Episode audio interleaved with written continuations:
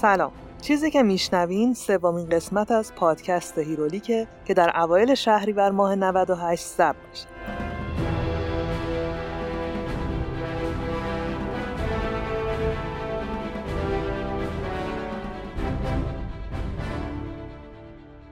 هیرولیک روایت تولد و زیست ابرقهرمان است. روایتی که من با استفاده از منابع مختلف ولی در نهایت بر اساس تحلیل ها و برداشت های خودم تعریف می‌کنم. تو قسمت های قبلی رفتم سراغ قهرمان به عنوان یک مفهوم و گریزی هم زدم به شخصیت پردازی. تاریخچه مختصری از کامیک تو آمریکا هم گفتم و کمی هم به مارول و دیسی پرداختم. تو قسمت قبل گفتم که می‌خوام از سوپرمن حرف بزنم ولی این وسط من و بردیا تصمیم گرفتیم یه اپیزود ویژه بریم که دلیلش هم اومدن فیلم اونجرز Endgame تو به قول خودمون شبکه های خونگی بود که واقعا نمی‌شد همینجوری ازش رد شد واسه همینم سوپرمن یه قسمت افتاد عقب تا اول به این موضوع رسیدگی بشه بعد بریم سراغش. الان خود بردیا هم همینجاست. سلام. فائق توضیح اولیه رو داد. این یه قسمت از پادکست هیرولیکه که در اصل میشه یه قسمت ویژه که یکم برنامه ریزی ما رو تغییر داده. تو این قسمت قراره به طور خاص بریم سراغ دنیای سینمای مارول و franchise 22 فیلمه The Infinity Saga ش مخصوصا فیلم Endgame قضیه اون چیزی که می‌خوایم ازش صحبت کنیم برمیگرده به سال 2007 که استودیوی مارول توی یکی از پروژه هاش که اسمش Marvel Cinematic Universe ه دنیای سینمایی مارول اومد روی یه shared universe خیلی درست حسابی کار کرد. shared universe از اسمش هم معلومه. دنیای اشتراکی. یه دنیاست معمولا هم تخیلیه که تعداد نویسنده میان تو حال و هواش و حالا هر قانونی که خودشون تعریفش کردن با یه تعداد کاراکتر و چیزای اصلی مشترک قصه می نویسن. این پروژه هم توش فیلمه، هم کامیک، هم سریال، هم فیلم کوتاه، هم حالا هر چی دیگه که تو این مایه هاست. اما توی قسمتیش که مربوط به سینما می‌شد مارول اومد یه کاری کرد. یه سری از کاراکتراش رو انتخاب کرد. گفت در مورد اینا هر چی قبلا ساخته بودم رو بیخیال شین. چیز خاصی هم نبودن البته. چند تا کاپیتان آمریکا بود سه تا اسپایدرمن بود یه دونم هالک. اومد توی 2007 یه مجموعه تعریف کرد به اسم The Infinity Saga حماسه ابدیت که دنیای اشتراکی محشر بود که کلی براش نقشه کشته بودن اولین فیلم این مجموعه سال 2008 اومد که آیرون من بود. حالا از اون موقع 11 سال میگذره تو این مدت از مجموعه The Infinity Saga 23 تا فیلم اکران شده که ما الان قراره در مورد 22 دومی صحبت کنیم. یعنی مهمترین فیلمی که تا حالا اومده.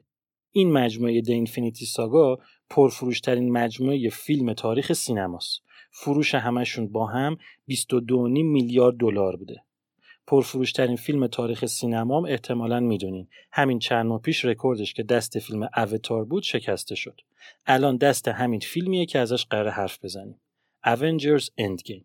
یه چیز جالب این که توی لیست ده تا فیلم پرفروش تاریخ سینما چهار تا فیلمش مربوط میشه به همین مجموعه مارول هر چهار تاش هم فیلم های اونجرزن. اینم بگیم که اگه هنوز اندگیم رو ندیدین و اسپویل نشدن داستان براتون مهمه بهتر اول برید ببینید بعد این قسمت رو گوش کنید. اینم اضافه کنم که این مجموعه پر از نکته و نشون است که ما واقعا نمی‌تونستیم همه رو اینجا بگیم. واسه همینم رفتیم سراغ مهمترین و چالشی تریناش البته چون این قسمت ویژه داریم از Endgame و Infinity Saga و کاراکتراش حرف می‌زنیم. ولی تغییری تو روند هیرولیک ایجاد نمیشه. من بعدا سراغ همه این کاراکترها و تاریخچشون میرم که اصلا شاید هیچ ربطی هم به فیلماشون نداشته باشه. من فائق تبریزی هستم. منم بردیا برجسته نژاد هستم. این شما و این سومین قسمت از پادکست هیرولیک.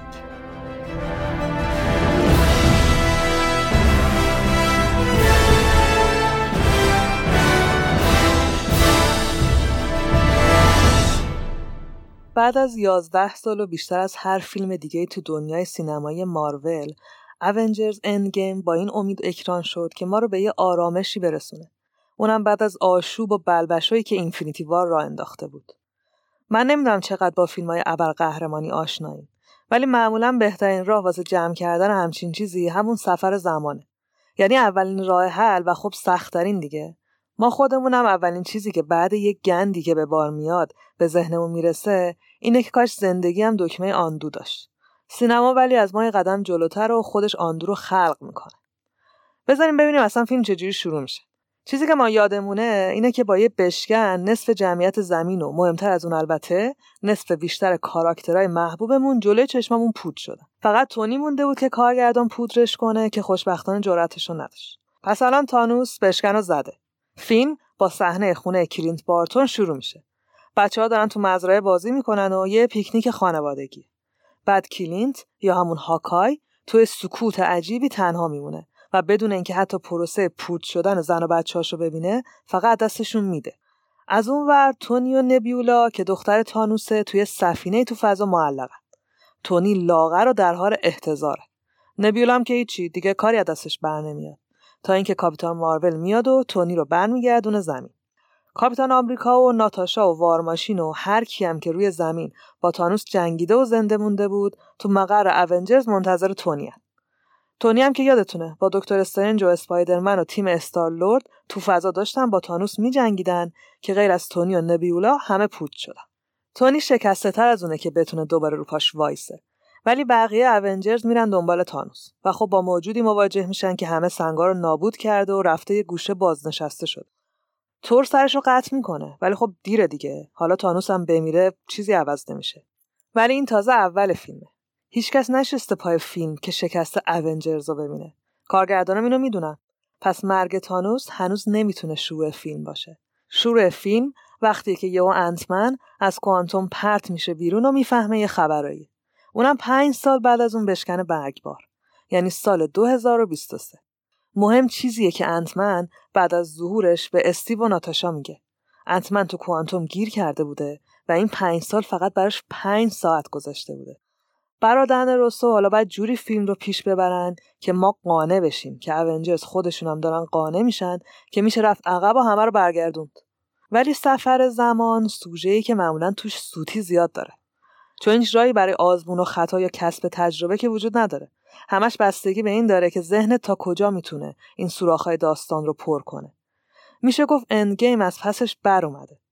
حالا غیر از آخرش رو پیر شدن استیو راجرز که حالا فرض رو بر این می‌ذاریم که بعدا یه جوابی براش پیدا میشه برادران روسو جواب بدی نداشتن. حرفشون هم این بود که رفتن و مثلا کشتن baby تانوس چیزی رو واسه اونا عوض نمی‌کنه. فقط timeline دیگه به وجود میاره. که توش تانوس مرده اگه دقیق هم بخواین منظور فیلم رو بفهمین صحنه مذاکره هالک و Ancient One رو ببینید توضیحاتش خوبه شاید 14 میلیون راه دیگه هم واسه برگردوندن مرده ها بود. ولی time travel به فیلمنامه اجازه میده که هم پیچیده بشه هم احساسی. یعنی چی؟ خب چی می‌تونه جذابتر از رفتن تونی و استیو و اسکات لنگ الان به زمان اتفاقات Avengers یک باشه؟ خب به این میگن twist فیلمنامه دیگه یا مثلا تو رو رابطش با مادرش. اصلا جذابتر از همه تونی و استیو که یکیشون پدرشو می‌بینه اون یکی هم عشقشو اینا واسه فرانشیز 11 ساله واقعا مهمه. یعنی فکر کردن و استفاده کردن ازشون لازمه. واسه همینم سفر زمان هم از نظر علمی و هم احساسی برای همچین فیلمی بهترین انتخابه. مثلا برای نبیولا این سفر زمان حتی پیچیده تر از بقیه هم هست. نبیولا اسرع رو برداشت و خود گذشتش رو کشت. من به اینکه این چه چیز علمی و دلیل منطقی پشتشه کاری ندارم. این صحنه برای سینما و مخاطب نمونه خوبی از تغییرات روانی یه شخصیت. شخصیتی که دیگه خود گذشتش رو گذاشته کنار و حالا حتی می‌تونه عضوی از اونجرز باشه. تانوس ولی این داستانا و روش کردنهای شخصیتی رو نمی‌بینه. چیزی که می‌خوام بگم اینه که تانوس اونجرز و حالا هر کی می‌خواد عضوش باشه دست کم گرفته. یا اصلا میگیم بشریت رو دست کم گرفته. تانوس می‌تونه دخترش رو قربانی کنه ولی حاضر به خاطر دیگران خودش رو قربانی کنه. اونجرز به اینجا رسیدن و من مخاطب این سفر و این درد رو دیدم. تانوس ندیده از همینجام شکست می‌خوره. وگرنه از همون اونجرز اول معلوم بود ارتش چیتاری چیزی نیست که اصلا بشه در حدش بود. خلاصه یه همچین خط داستانی نتیجه هم میده. چون مارول کاملا مخاطباشو زیر ذرهبین گذاشته بوده و می‌دونسته چی ازشون بگیره و چی به جاش بده.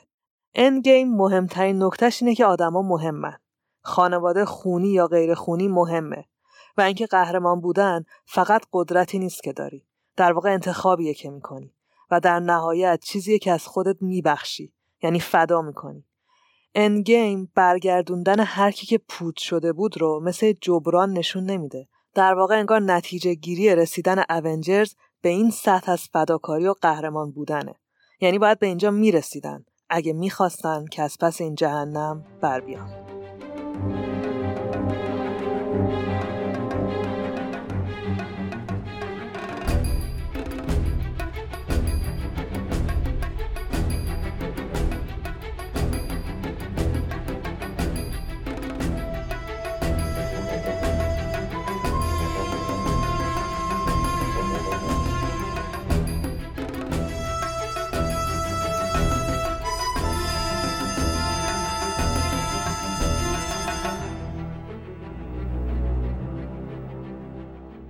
یه چیزایی هست یه فیلمایی یه سریالایی یه قصه هایی که آدم چندین سال به خودشون درگیر می‌کنن. کاراکتراشون میشن بخشی از وجودمون و موفقیتشون خوشحالمون می‌کنه و شکستشون دلمون رو میشکنه همه اینا یه روزی تموم شدن پروندهشون بسته شد. اون موقع است که مهمترین چیزی که تو ذهنمون میمونه سرنوشت ماجراست. دیگه یادمون میره چقدر از دنبال کردن قضیه ذوق زده بودیم و چقدر حواسمون جمع همه چی بوده و چقدر عشق می‌کردیم که قسمت جدید هر کدومشون رو ببینیم. دیگه به خودمون نمیگیم فلان جاش چقدر باحال بود فلان تیکش چقدر خفن بود. اونی که یادمون میمونه اینی که آخر داستان رو چجوری بسته بودن. هممون این تجربه رو داریم و خیلی وقتام اون چیزی که یادمون میمونه یه پایان ضعیف و درب و داغونه که می‌زنه هر چی خاطره خوب هست رو نابود می‌کنه. من از این چیزا زیاد داشتم. از اینا که به روز قسمت به قسمتش رو دنبال می‌کردم و هر قسمت جدیدی که میومد دست و پام برای دیدنش یا بعضی وقتا خوندنش میلرزید. Lost، Breaking Bad، هری پاتر، Resident Evil، Underworld این آخریام Game of Thrones اما مجموعه The Infinity Saga یه چیز دیگه بود. یازده سال 22 تا فیلم یه داستان شلوغ و پر از اتفاق و کاراکتر و نکته و دنگ و فنگ. مجموعی که واسه من توش یه سری فیلم عالی داشت یه سری فیلم متوسط و یه سری فیلم ضعیف. اما چیزی که الان از داستان تموم شده تو ذهن من مونده اینی که واقعا واقعا از این بهتر نمی‌شد. یازده سال با این کاراکترها بزرگ شدیم و یازده سال بزرگ شدنشون رو تحولشون رو شکل گرفتن شخصیتشون رو دونه دونه دیدیم. مزیت فیلم های این مجموعه مثل اکثر بلاکباسترهای دیگه چپوندن جلوایی ویژه توی تک تک سکانس ها نیست.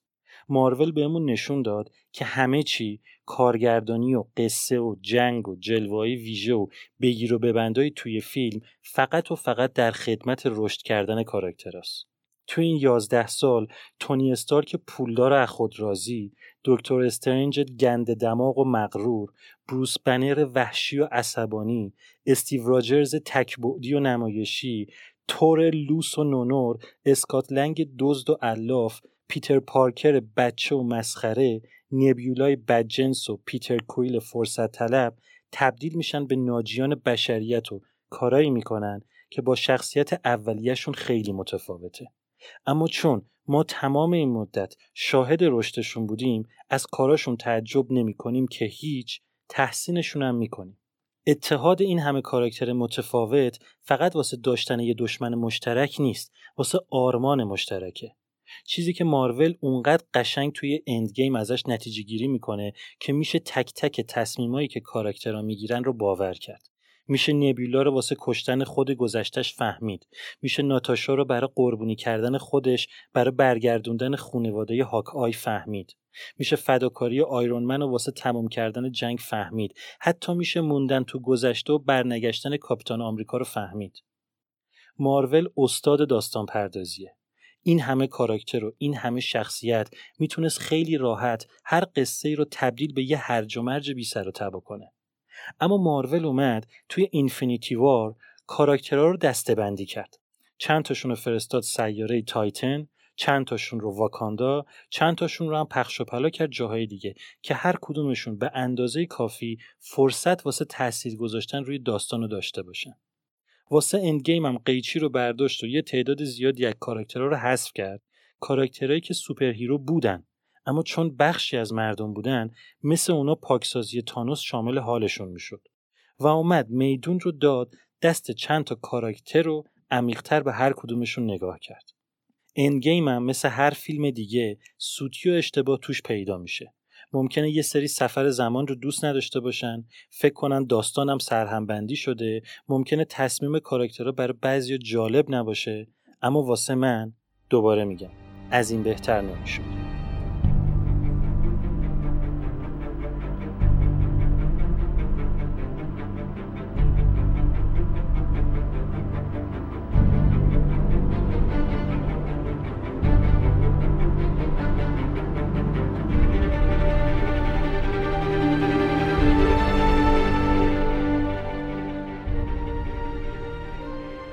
مارول تصمیم گرفت که جدای استفاده از بهترین داستانهای کامیکا و استفاده از پیشروترین تکنولوژی های سینمایی روی چیزی تمرکز کنه که از ثانیه اول پیدایش روایت مهمترین نکته بوده تا همین الان.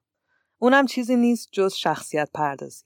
سال 2008 اولین فیلم های مارول برای شروع یک فرانشیز ساخته میشه. یکی آیرون اون یکی هم هالک شگفتانگیز با بازی ادوارد نورتون.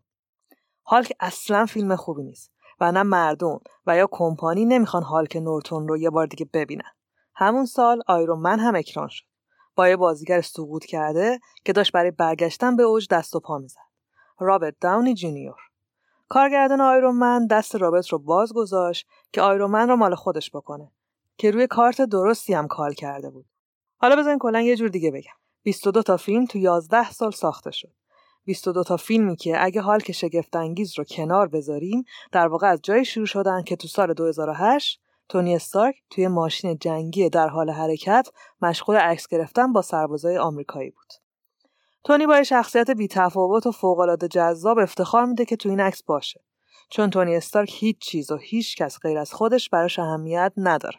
حالا به تونی الان فکر کنیم. سال 2019 شده و تونی بزرگترین قربانی و در واقع تحفه ارزشمندی میشه که زمین و موجوداتش باید به کائنات تقدیم کنند تا از دست تانوس نجات پیدا کنن و این سیر تحول شخصیته که نه تنها برای تونی بلکه برای تک تک اعضای اونجرز مارول رو مارول می‌کنه و اندگیم رو بزرگترین و پرفروشترین فیلم تاریخ سینما. تونی استارک تو اولین فیلم تازه مفهوم کاری که به عنوان مخترع اسلحه در حال انجام دادن رو می‌فهمه و تصمیم می‌گیره دیگه ادامه نده و شروع به ساخت لباس آیرون من می‌کنه. تونی و دشمناش تو فیلم اول و دومم کاملا زمینی تا اینکه به اونجرز اول می‌رسیم. جایی که همه سوپر هیروها کنار هم جمع میشن که هم یک رب و نو به اسم لوکی رو دستگیر و هم یه لشکر فضایی به اسم چیتایی رو نابود کنن. لشکری با تکنولوژی فرازمینی که در واقع حتی طور هم هیچ ایده از وجود و نحوه شکست دادنشون نداره. تونی همونجا متوجه بیپناه بودن زمین تو کائنات میشه و می‌فهمه دیگه اونجوری که فکر می‌کرده همه چیز تحت کنترلش نیست. تونی تازه درک می‌کنه که چقدر در برابر همه چیز بیپناه و خرد به شمار میاد.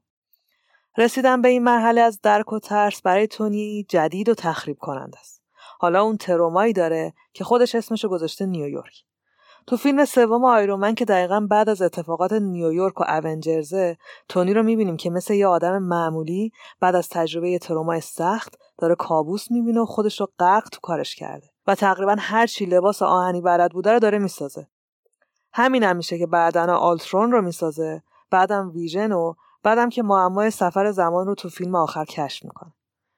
تونی استارک با اختلاف بهترین شخصیت خلق شده دنیای سینمایی مارول. تونی تونست به سطحی از پیچیدگی و تغییرات تو کاراکترش برسه که کلاس روایت رو برای مارول چندین و چند پله جابجا کرد. یکی از جالبترین نکته ها هم تو داستان تونی اینه که انسانی ترین ابرقهرمان اونجرزه. اینکه این کاراکتر بشه پدر معنوی یک گروه از ابرقهرمانای عجیب و غریب ته تهش من یکی رو به این نتیجه میرسونه که مخاطب هر چقدر دلش قهرمانایی با قدرت‌های فرازمینی بخواد بازم عاشق دیدن آدمایی میشه مثل تونی استارک و یا بتمن که از میون هوش و تروما تبدیل به چیزی میشن که هستن و هر چقدر زمان بگذره رشد می‌کنن و عمیقتر میشن. انسانهایی که هم مثل تونی و هم بتمن تو دارک نایت رایزز نهایتا وجودشون رو فضا می‌کنن. البته بگذاریم که بروز زنده میمونه ولی خب تونی باید بمیره. چرا؟ چون دشمنش تانوسه. موجودی که با فلسفه عمیق و قابل تفکری جلو اومده و حتی حاضر شده عزیزترینش رو برای هدفش قربانی کنه. برای جنگیدن با این موجود باید از همه چیز بگذری و تبدیل به آدمی بشی که از بین 14 میلیون احتمال تنها راه پیروزیت قربانی کردن خودت باشه. و مهمتر اینکه قدرت این قربانی کردن رو داشته باشی. دلیلش هم نیست که چیزی برای از دست دادن نداری. دلیلش اینه که حالا همه چیز داری و نباید از دستشون بدی. حالا نمی‌خوام خیلی از آیرومن بگم که واقعا هرچی بگم کم گفتم. برگردیم به شخصیت های دیگه مارول. یکی دیگه از کاراکترها هالکه گول سبزرنگ و عصبانی که متاسفانه فیلم سروش خوب از آب در نیامد همینم باعث شد که هم بازیگرش تغییر کنه و هم مارول فعلا سراغ اقتباس مستقلی ازش نره. هالک از جای وارد بازی شد که دیگه هالک شده بود و همه اون اتفاقات اشعی و عاشقانه و اینا رو رد کرده بود. حالا رفته بود توی روستای هندوستان که تبابت کنه و عصبانی نشه. این یعنی من به عنوان مخاطب دیگه بگراندی از این شخصیت و چگونگی هالک شدنش ندارم و باید بپذیرم که همینه که هست. این در مورد هاکای و بلک ویدو هم صدق می‌کنه که حالا به اونام می‌رسم. خلاصه مارول با پیدا کردن بازیگر درست راهی پیدا کرد که شخصیت هالک را گسترش بده. فیلم تور رگناروک نقطه اوجیه برای هالک و بروس بنر. در واقع توی این فیلم هالک از شمایل قول ازولهی و اربده کش سبز رنگ بیرون میاد و تبدیل میشه به این موجود که میشه در رفتار و صورتش فهمیدن و درک کردن و احساس کرد. هالک توی این فیلم می‌تونه ناراحت هم باشه قرم بزنه می‌تونه منظورش رو با چند تا کلمه برسونه. خیلیش از فکر کنن که خب بابا این که نشد هالک. ولی اینجوری نیست. اتفاقا این نزدیکترین حالت هالک به کاراکتری که استنلی و جک کربی خلق کردن. هالکی هم که تو کامیکا هست اصلا تکبودی نیست و این رو میشه تو عشقش به دوست دخترش هم درک کرد. اینجاست که تصمیم بروس بنر برای در هم ادغام کردن هالک و بنر اهمیت پیدا می‌کنه. بعد از اینفینیتی وار همه شخصیت ها این بار سنگین ناتوانی رو احساس می‌کنن. نیمی از جمعیت زمین که شامل دوستاشون هم میشه جلو چشاشون پود شدن و اینا هیچ کاری نتونستن بکنن. حالا هالک راهش برای کنار اومدن با این بار سنگین چیه؟ بروس بندر اتفاقا تنها اونجرزیه که معقولانه ترین کار به ذهنش می‌رسه و بود نابغه وجودش رو با تن قدرتمند هالک یکی می‌کنه که از این به بعد بیشترین بازدهی رو داشته باشه. در واقع قدم بروس بنر رو به جلوه. نه مثل تور غرق شده و نه مثل هاکای یه یاقی آدم کش. بلکه آماده شده تا اگه این بار یه موجودی یه از فضا پیدا شد و خواست بشریت رو نابود کنه هالک مجبور نفش زور بزنه که پیداشه یا جایی که مغز بنر لازمه نتونه بهش دسترسی داشته باشه. عاقلانه است دیگه نه؟ حالا ادوارد نورتون رو می‌تونین تو این موقعیت تصور کنین؟ می‌تونین تصور کنین که با استاد بزرگ دکتر استرنج داره مذاکره می‌کنه در حالی که سبز و گنده است. واقعیت اینه که من نمی‌تونم.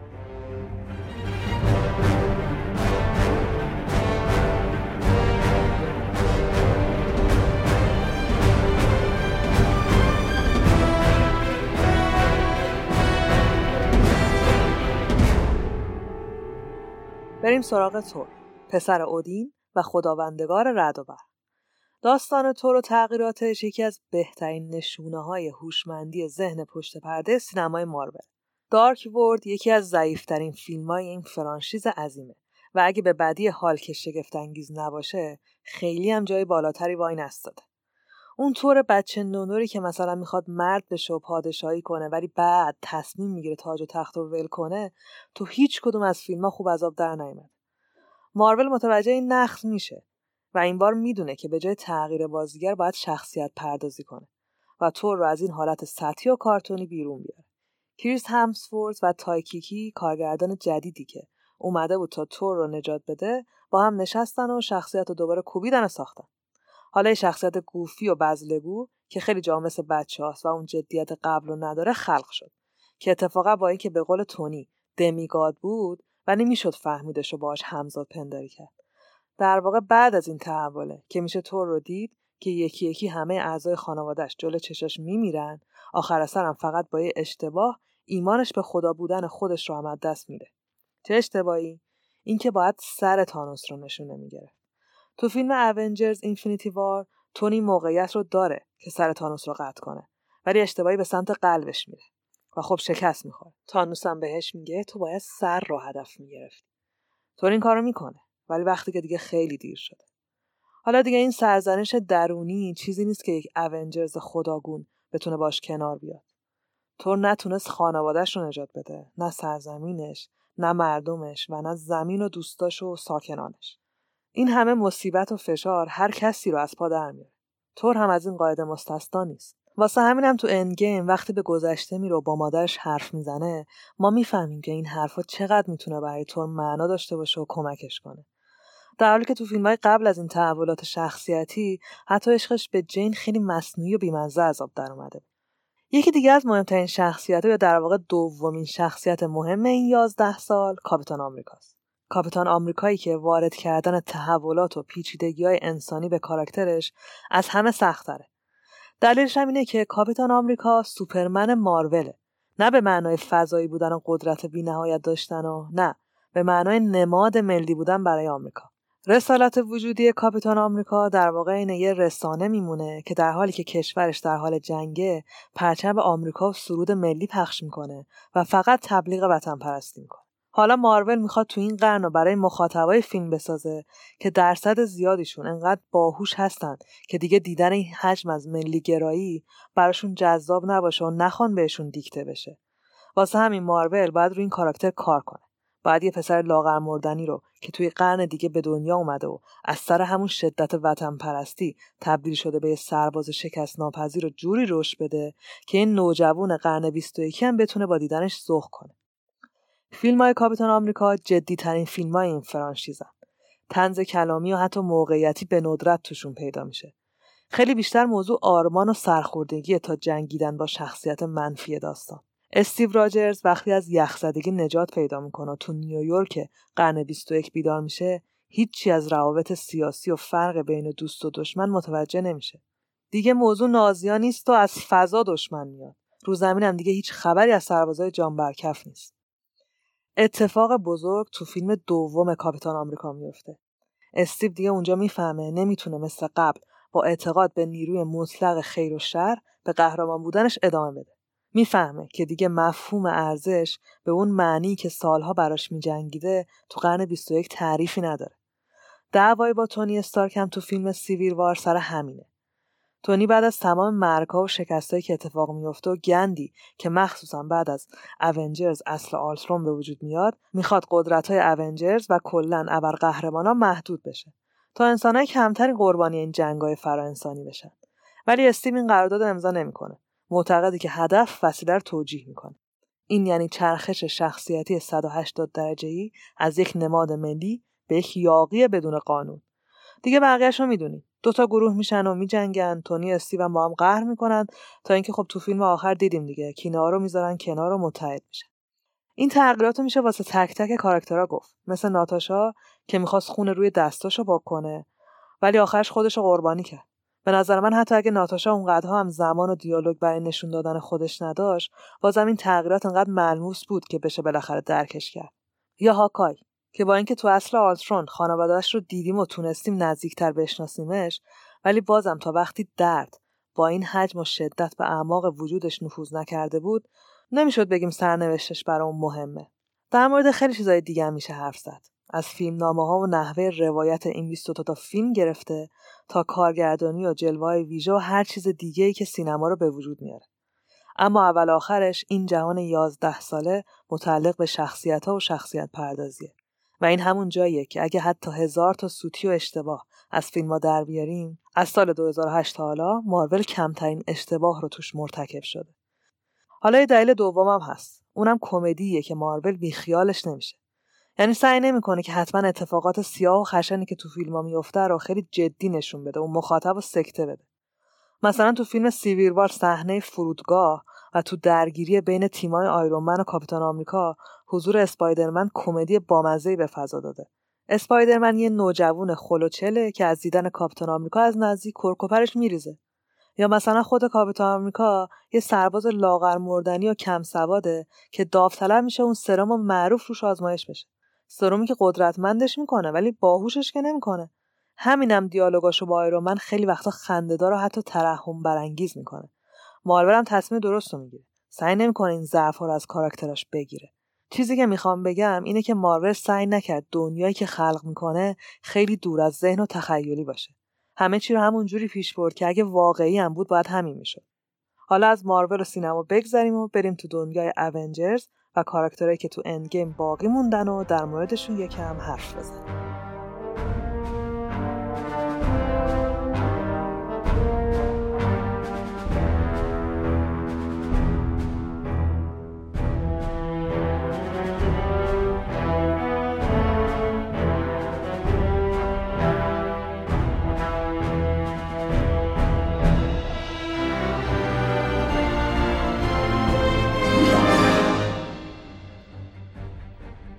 یکم حالا در مورد کاراکترهای اصلی حرف بزنیم که چطوری و از کجا رسیدن به اندگیم اول از همه از آیرون من بگم که عشق فائقه است خفه کرده ما رو باهاش.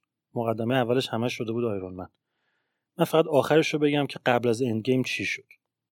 اولین سکانسی که تونی استارک رو می‌بینیم توی اندگیم اینه که توی یه سفینه تو فضا با نبیولا گیر افتاده.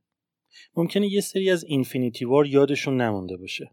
آیرون من و اسپایدرمن دزدکی سوار سفینه ابونی ما شدن. اون یارو بیریخته که سرباز تانوس بود که دکتر استرنج رو نجات بدن. تو راه ابونی ما رو می‌کشن و میرن با سفینش به تایتن که خونه خراب شده تانوس بوده. Guardians of the Galaxy هم بدون راکت البته راکت. اون با تور رفته بود که تور که پتکشو از دست داده بود یه تبر واسش بسازن. حالا خلاصه اونام از اون ور بلند میشن و میان همونجا که گامورا رو نجات بدن که تانوس اسیرش کرده بوده. که مرده بوده البته گامورا. اینا نمی‌دونستن.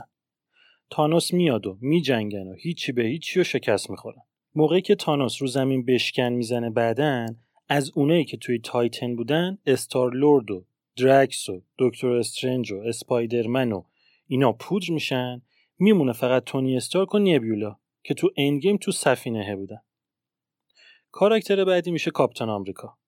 توی فیلم سیویل وار که تیم کاپتان آمریکا و آیرون من با هم دعوا می‌کنن آخرش کاپتان آمریکا میگه که من نمی‌تونم با این فاز و زیر قانون راحت باشم و قهر می‌کنه و می‌ذاره میره. اما یه موبایل میده به تونی استارک میگه هر موقع کارم داشتی زنگ بزن بهم. توی Infinity War م که ابونی ما حمله می‌کنه به زمین که سنگ زمان رو از دکتر استرنج بگیره تا تونی استارک میاد زنگ بزنه به کاپیتان آمریکا شلوغ پلوغ میشه و گوشیش میفته زمین و خودش با سفینه میره فضا. دلیل اینکه اول Endgame تونی استارک انقدر دست کاپیتان آمریکا شاکی بود این بود که توی Infinity War این دوتا اصلا یه سکانس مشترک هم با هم نداشتن. یعنی اصلا خبر نداشت آیرون من که کاپیتان آمریکا رو بعدن بهش زنگ زدن و اومده یه ور دیگه داستان رو داشته جمع می‌کرده. بعدی میشه هالک. بروس بنر توی رگناروک یه جا به تور میگه که من اگه یه بار دیگه هالک بشم دیگه نمی‌تونم برگردم بروس بشم. که آخر اون فیلم که می‌خواسته با اون گرگه بجنگه هالک میشه. توی اول اینفینیتی وار هالک هنوز هالکه که هایمدل از سفینه میفرستش زمین که نجاتش بده. اونم صاف فرود میاد رو سقف دکتر استرنج و همونجا از هالک بودن در میاد و میشه بروس بنر.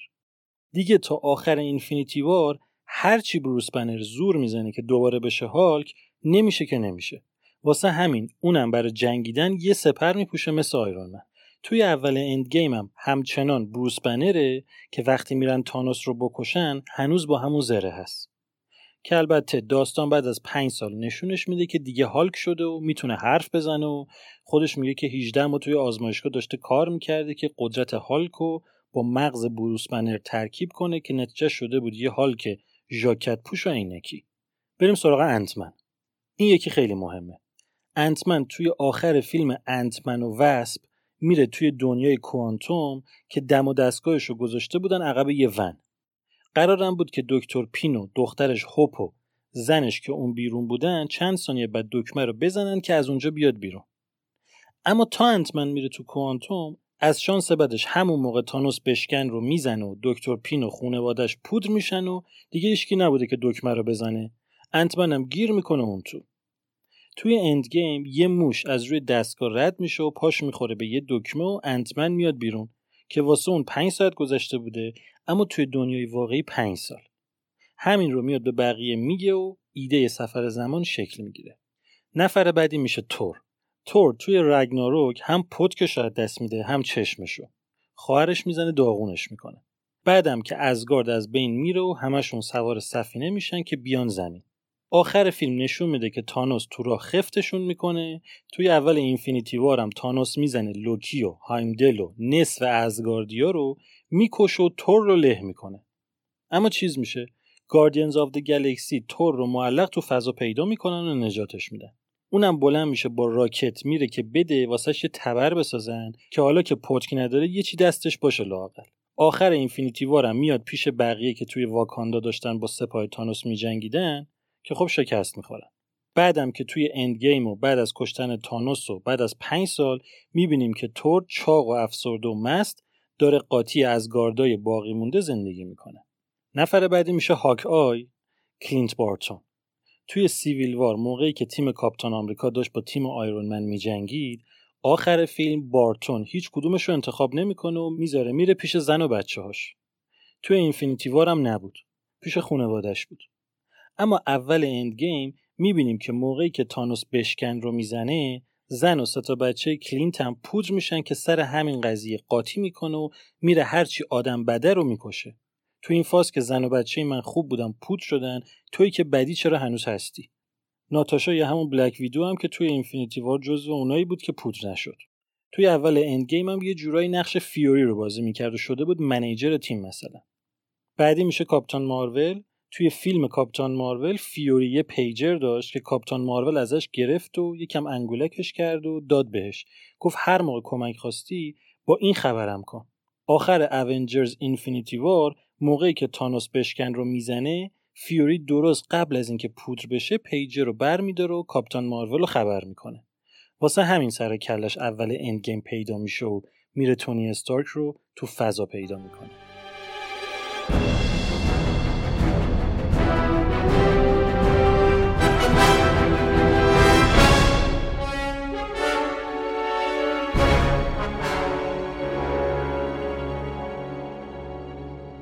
بعد از کاراکترها تو این فرانشیز های فیلمان که خیلی اهمیت دارن. مهم‌تریناشون هم سنگای ابدیت. سنگای ابدیت در واقع گوهرهای وجودی یکی از قدیمی ترین موجودات هستی بودن. یعنی خیلی وقت پیش کلا یه وجود تو جهان بوده که حالا شاید بشه بهش گفت خدا. این وجود از روی تنهایی خودشو می‌کشه و تبدیل میشه به 6 تا تیکه قدرتمند که بعدها تانوس اسمشون رو می‌ذاره سنگهای ابدیت.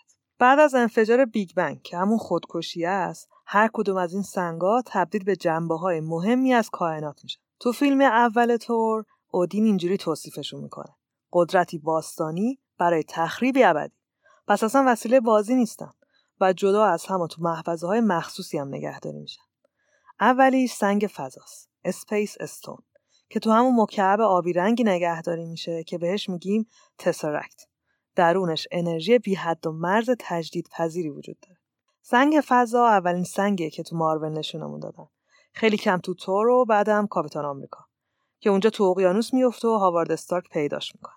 سنگ فضا رو لوکی تو تور رگناروک یواشکی از آزگارد بیرون میاره تو Infinity War وقتی تانوس به سفینه آزگاردیا حمله می‌کنه لوکی سعی می‌کنه مقاومت کنه ولی کشته میشه و تانوس سنگ رو صاحب میشه دومی سنگ ذهنه Mind Stone این سنگ زرد رو رو عصای لوکی تو Avengers اول دیدیم. لوکی ازش برای شستشوی مغزی استفاده می‌کرد. ولی بعدا تو عصر آلترون با آزمایش آیرون من شد قسمتی از ویژن. سنگ ذهن تو Infinity War به دست تانوس میفته چجوری؟ اول واندا ویژن رو تو اون جنگه از بین می‌بره که سنگ دست تانوس نیفته اما تانوس که خودش از قبل سنگ زمان رو داشته زمان رو به عقب برمیگردونه و سنگ رو از ویژن می‌گیره و ویژن هم دوباره میمیره.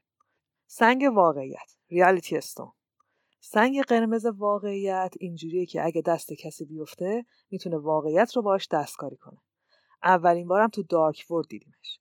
تو اینفینیتی وارم تانوس با استفاده از این سنگ بود که زاد واقعیت رو دستکاری کرد و گلوله های استارلورد تبدیل به حباب شدن.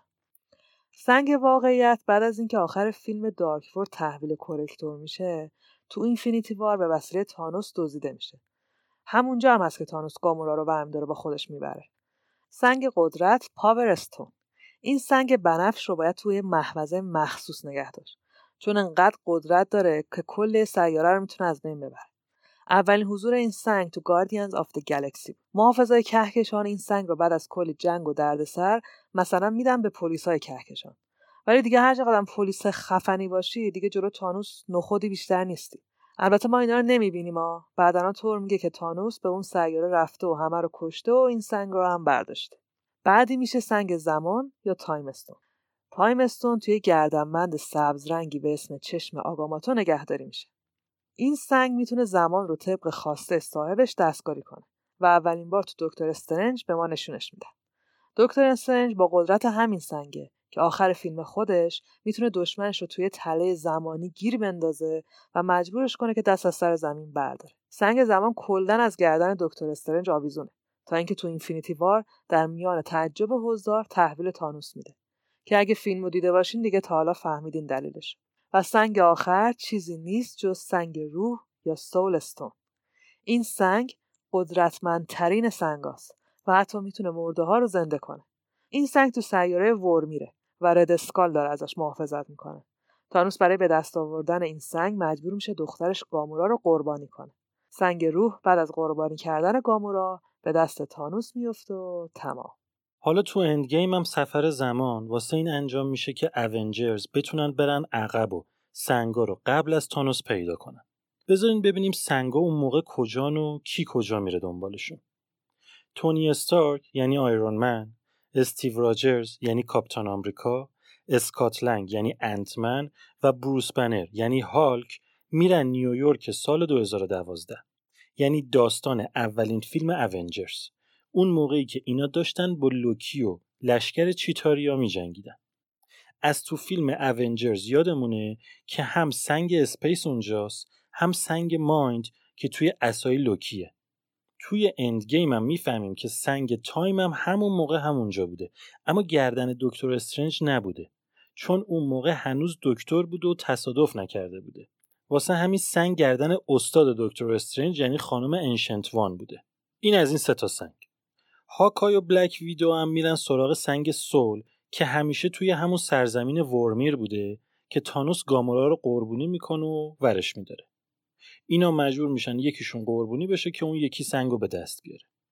گروه بعدی میشن نبیولا و وارماشین که میرن توی ماجرای فیلم اول Guardians of the Galaxy قبل از اون موقعی که استار لورد سنگ Power رو از توی سیاره موراگ بدزده. اینا میرن سنگ و گیر میارن و زودتر ورش میدارن. میمونه سنگ ریالیتی که تور و راکت میرن توی ماجرای فیلم دارک ورد که سنگ تو بدن جینه که جینم بردن ازگارد که سنگ ازش بیارن بیرون.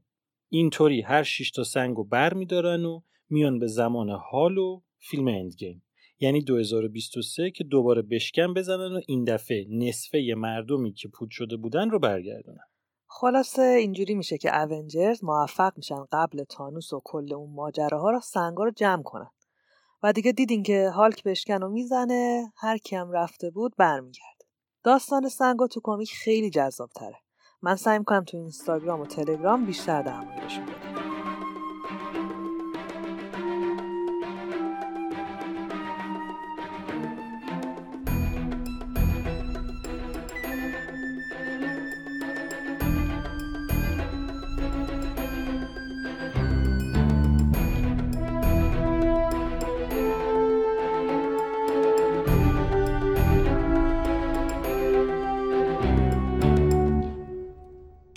چند روز قبل از اینکه این قسمت رو آماده کنیم توی اینستاگرام فائقه توی پیج پادکست و منم توی پیج بردیا موویز یه پیج دارم در مورد فیلم حرف می‌زنم اونجا.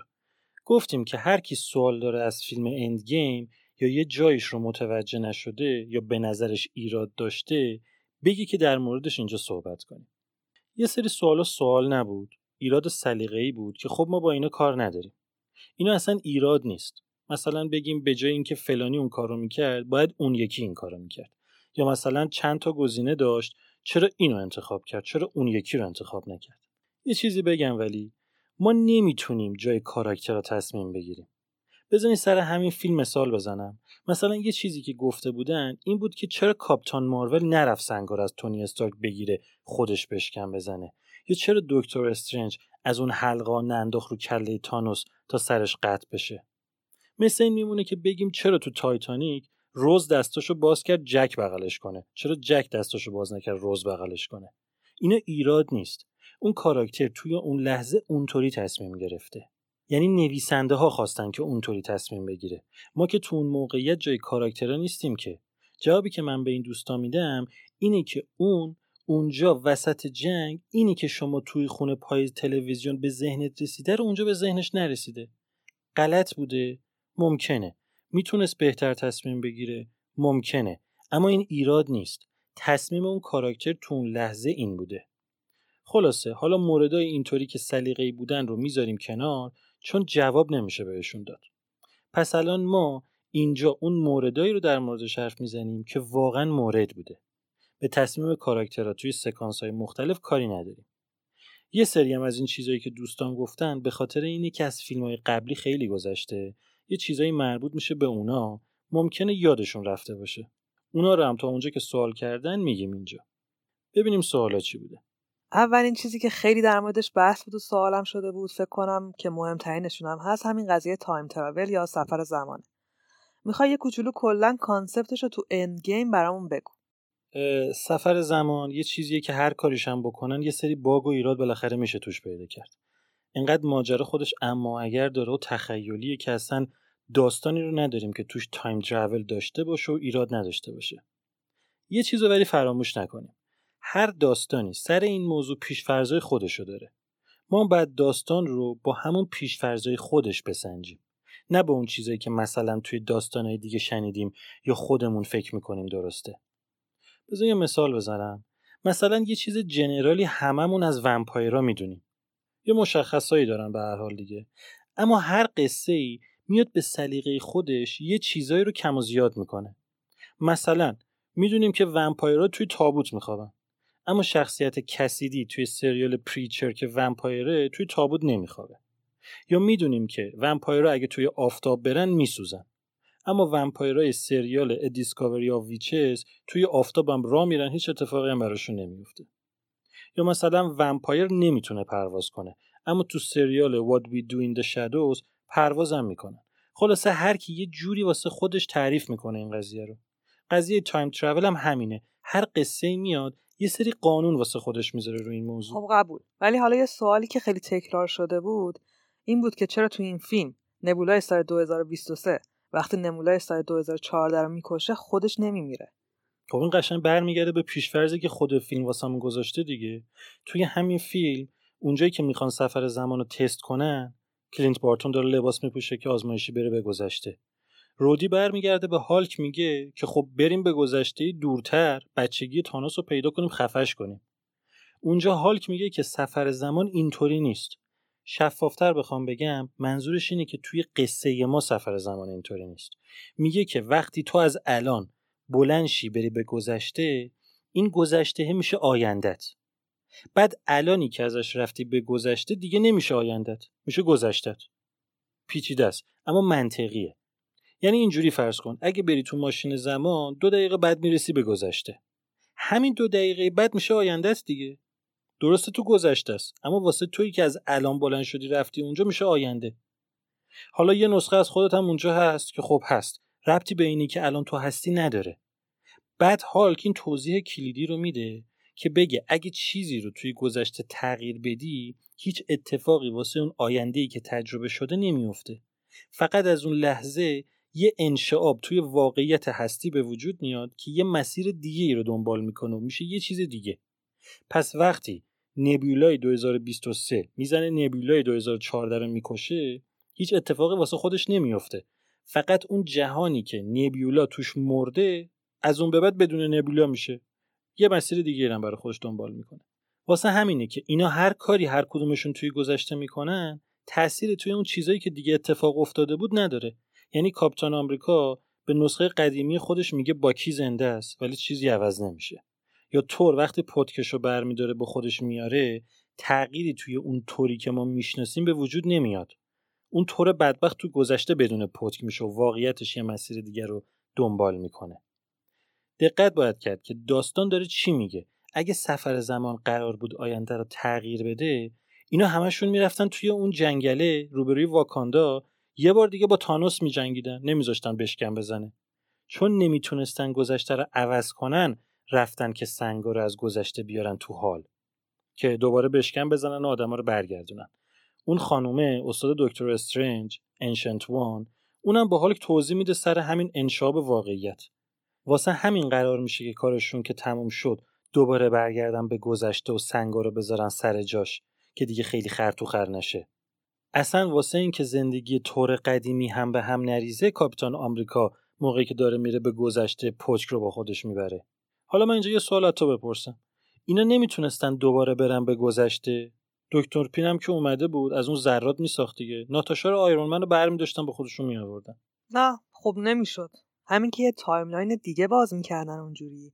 هم که اصلا چرا بعد آخه اینجوری به موضوع نگاه کنیم؟ اینی که ما الان تو Endgame دیدیم نتیجه 21 فیلم قبل از خودشه. اینطوری نیست که همه چی قرار باشه تو همین فیلم سر هم بیاد. خدا رو چه دیدی؟ شاید تو فیلم های بعدی اومدن و یه همچین کاری هم کردن. فعلا قضیه اینه که ناتاشا و آیرون من مردن و مردن و تموم شده و رفت. چطور گامورا از گذشته اومد به حال پس؟ گامورا اومد آره اما یهو دیگه نبود. سر اون مراسم آخر که واسه آیرون من گرفته بودن گامورا اونجا نبود. اولش فکرم که وقتی آیرون من بشکن و زده گامورا با هر چی که از گذشته با تانوس اومده فروت شدن رفتن هوا. اما آخر فیلم استارلور توی سفینه تو کامپیوتر داره دنبال گامورا میگرده. همین که یه ویدیویی دیدم از یه سکانسی که خب تو فیلم بعد می بوده ولی حذف کردن اونجا گامورا نشون میده که بعد از بشکن زنده و داره میره. حالا نظرشون عوض شده یا چی شده اینا رو نمی‌دونم دیگه. به حال این رفتی به اینکه برن ناتاشا رو بردارن بیارن نداره. به کل همه چی اونجوری به هم می‌رسه حالا اینجا من خودم برام یه سوال پیش میاد که مثلا نمی‌تونست دکتر استرنج سنگ زمان رو برداره و یکم بره عقبتر که آیرون منم نمیره؟ خب اولا که نه. اگه این کارو می‌کرد که خب بشکن تونی استارک هم بی تاثیر می‌شد. دوباره همه چی از اول. بعدم اینکه یایت دیگه توی اینفینیتی وار یه جا تونی استارک از دکتر استرنج می‌پرسه چیکار داری می‌کنی؟ گفت دارم احتمالات ممکن که چی میشه رو می‌بینم. گفت چند تا دیدی؟ گفت 14 میلیون تا. 14 میلیون خورده ای گفت تو چند تاش ما برنده میشیم؟ گفت تو یه دونه. اینجاش مهمه به نظرم. بعد که تانوس داشته آیرون منو میکشته تو همون اینفینیتی وار دکتر استرنج سنگ زمانو میده بهش که تونی رو نکشه.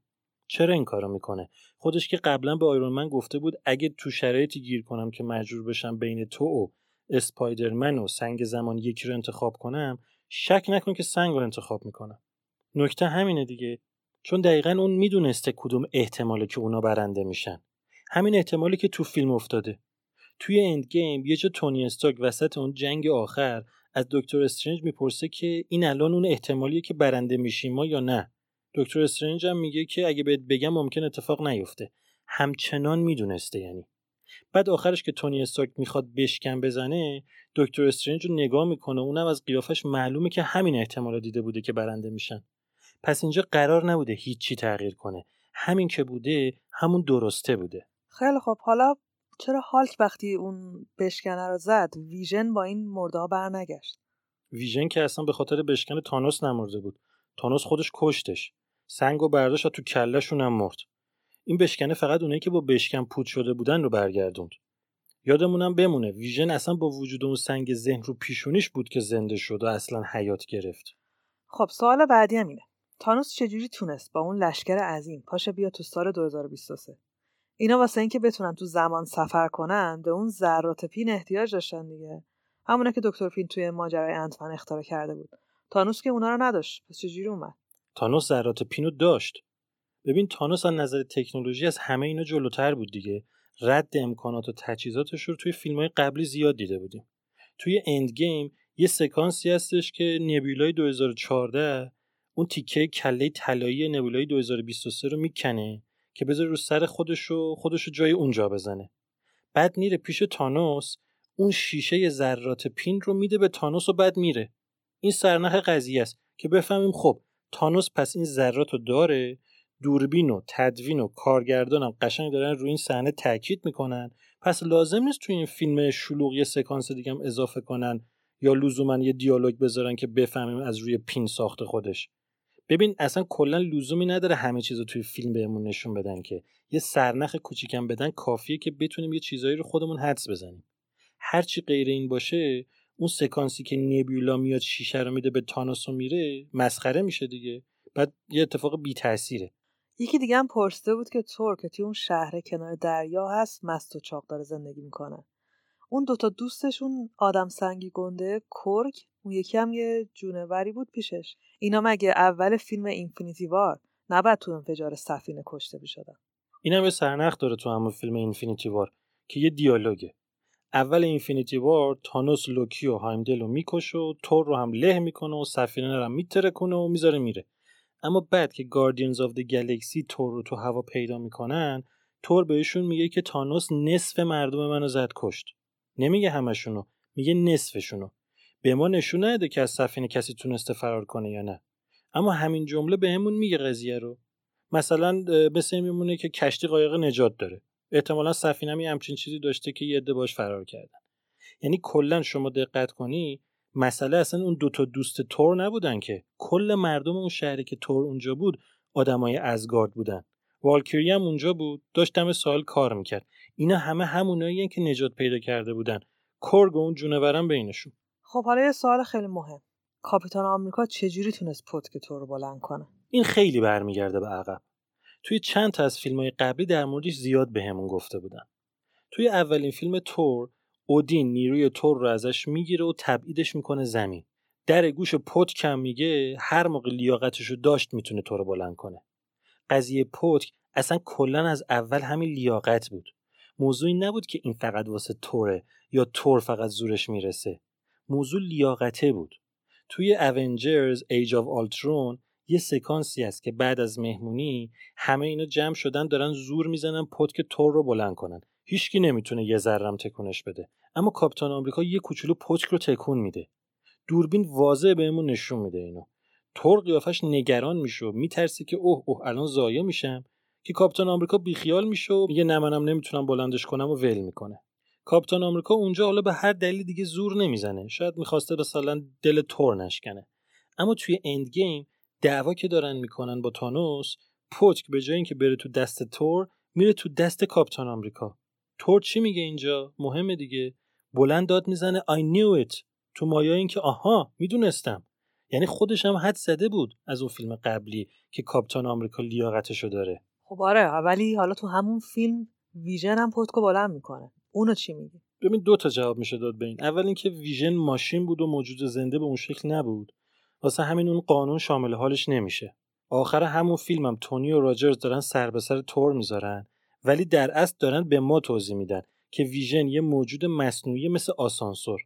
در واقع یه ماشینه که قوانین لیاقت و این چیزا شاملش نمیشه. یه جواب دیگه هم البته میشه در مورد این قضیه ویژن داد. اونم این که اصلا لیاقتشو داشته. واسه همین هم اصلا طور آخرش اعتماد می‌کنه و مایندستون رو می‌ذاره پیشش بمونه. حالا یه سوال بود که زیاد پرسیده بودن که تانوس که بدجنس بود توی اند گیم پوچک رو چجوری اون می‌تونه برداره؟ خب این که کلا اشتباهه. تانوس تبر تور رو بلند کرد که ماجرای تبر با پتک فرق می‌کنه و اصلا ربطی به لیاقت و این چیزا نداره. اما پتکو اصلا سراغش نرفت که بخواد بلندش کنه. یه جا کاپیتان آمریکا که پتکم دستشه می‌خواد بزنه تو سر تانوس که تانوس هم دست کاپیتان آمریکا رو می‌گیره نه پتکو اصلا چرا تانوس انقدر قوی بود؟ سنگا دستش نبود که. چطوری زورش به اینا می‌رسید؟ تانوس همیشه قوی بود. علکی نبود که. تو فیلم های قبلی به جز اینفینیتی وار اصلا باهاش مبارزه نکرده بودن تا حالا. یعنی اصلا نمی‌دونستیم که وقتی سنگا رو نداشت چقدر قوی بوده. هر چی بوده اونقدر قوی بوده که همه ازش میترسیدن دیگه. لوکی که یادتونه میره پیشش و ازش حرف شنوی هم داره. یا سیاره گامورا اینا رو کلا از بین برده بوده. زورش از اول هم زیاد بود. ندیده بودیم. نمی‌دونستیم چقدر بود. پس چطور اونجا سرش رو طور به اون راحتی قطع کرد اول فیلم؟ اولا اینکه سربازاش که کنارش نبودن. دوم اینکه زخمی بود. سوم که اصلا دلیل نداشت بجنگه. کاری که می‌خواست کرده بود و دیگه چیزی براش مهم نبود. تانوس فلسفش با همه آدم بدا فرق داشت. قدرت و پادشاهی نمی‌خواست. تعادل می‌خواست. به هدفش رسیده بود. حالا دیگه مردنش اتفاقا پایان خوشی هم براش محسوب می‌شد. به هر حال به قول خودش ایشون و قدرتاش اجتناب ناپذیر بودن. چه زنده چه مرده.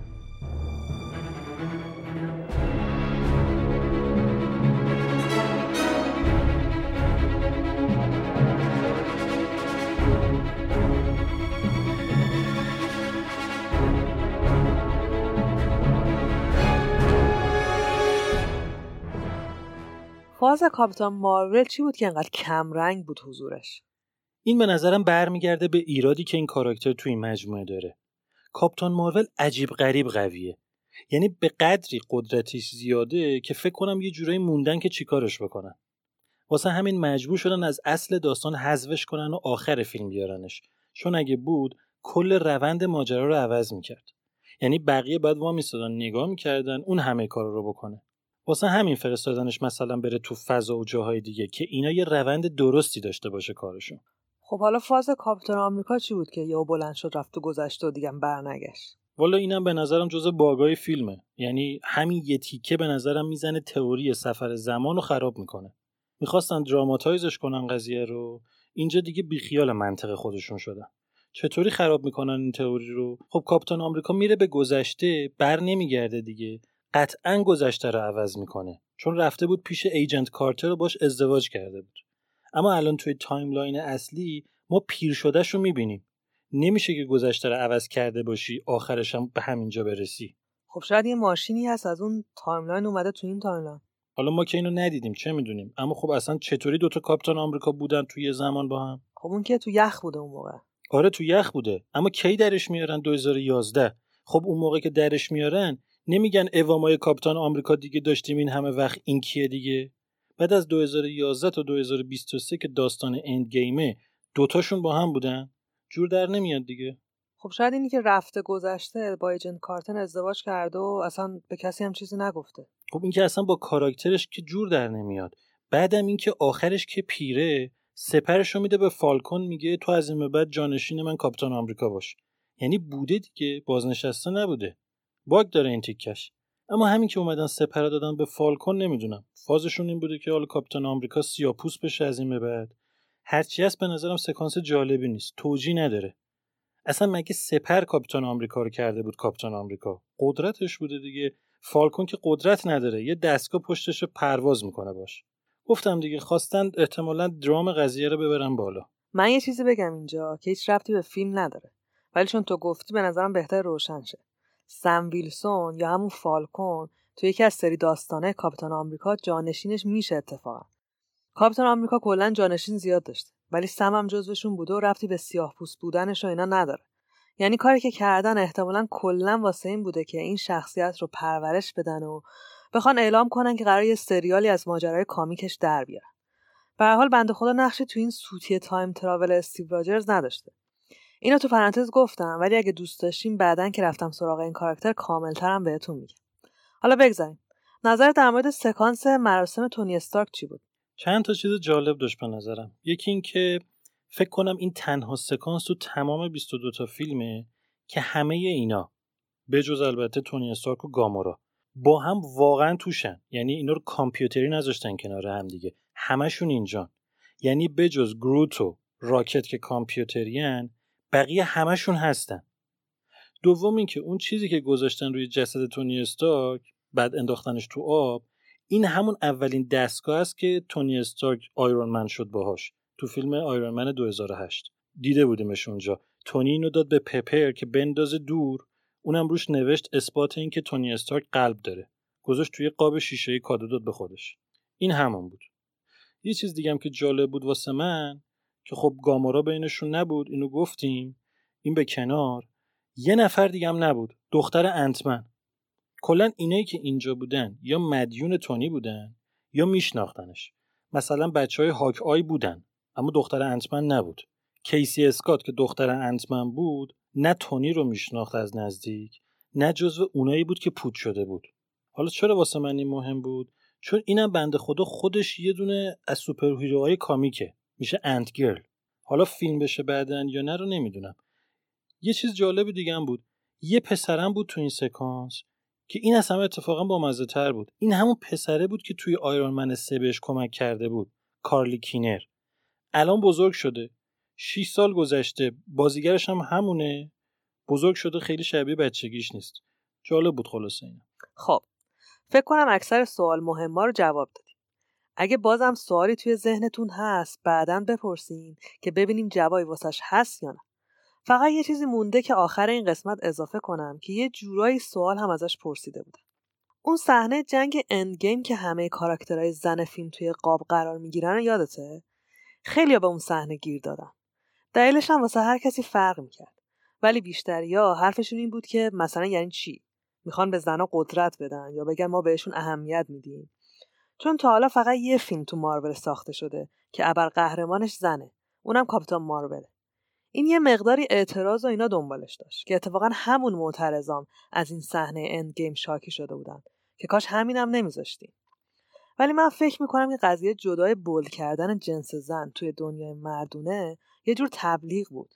ببین مارول تو comic اش یه مجموعه داره به اسم A-Force که اون A اولش اصلا یه حال Avengers طوری نوشته میشه. یعنی دقیقا همون لوگوه. A-Force کیا میشن؟ تقریبا همه superhero های مؤنث که تشکیل گروه دادن. دنیاشون هم یه دنیای موازی بعد از آرماگدونه یا مثلا یه سرزمین بعد از آخر زمان حالا اگه اشتباه نکنم. اونجا کاپیتان مارول هست Black Widow هست حتی هالک هم مؤنثش هست که بهش میگن شی هالک به نظر من اون صحنه تو اندگیم می‌تونه یه جورایی تبلیغات باشه واسه آینده MCU و کاراکترهای زنش. از طرفی هم به نظر من گیر دادن به مارول خیلی عادلانه نیست. دیگه حالا تقصیر اونا چیه که همه ابرقهرمانای محبوب مرد بودن؟ فضا اینطوری بوده دیگه. منظورم اینه که گیر فمینیستی دادن به این دنیا که همه چیزش بر پایه سرگرمیه یکم ایراد بنی اسرائیلیه. دور زمان عوض شده مارول هم اینو می‌دونه. ولی باید بهش و بیشتر به کاراکتراش زمان داد تا پردازش و ادافت بشن. به هر حال موازی و هماهنگ حرکت کردن با منش این دور زمونه واسه موجوداتی که 60 سال پیش طراحی شدن انقدام راحت نیست.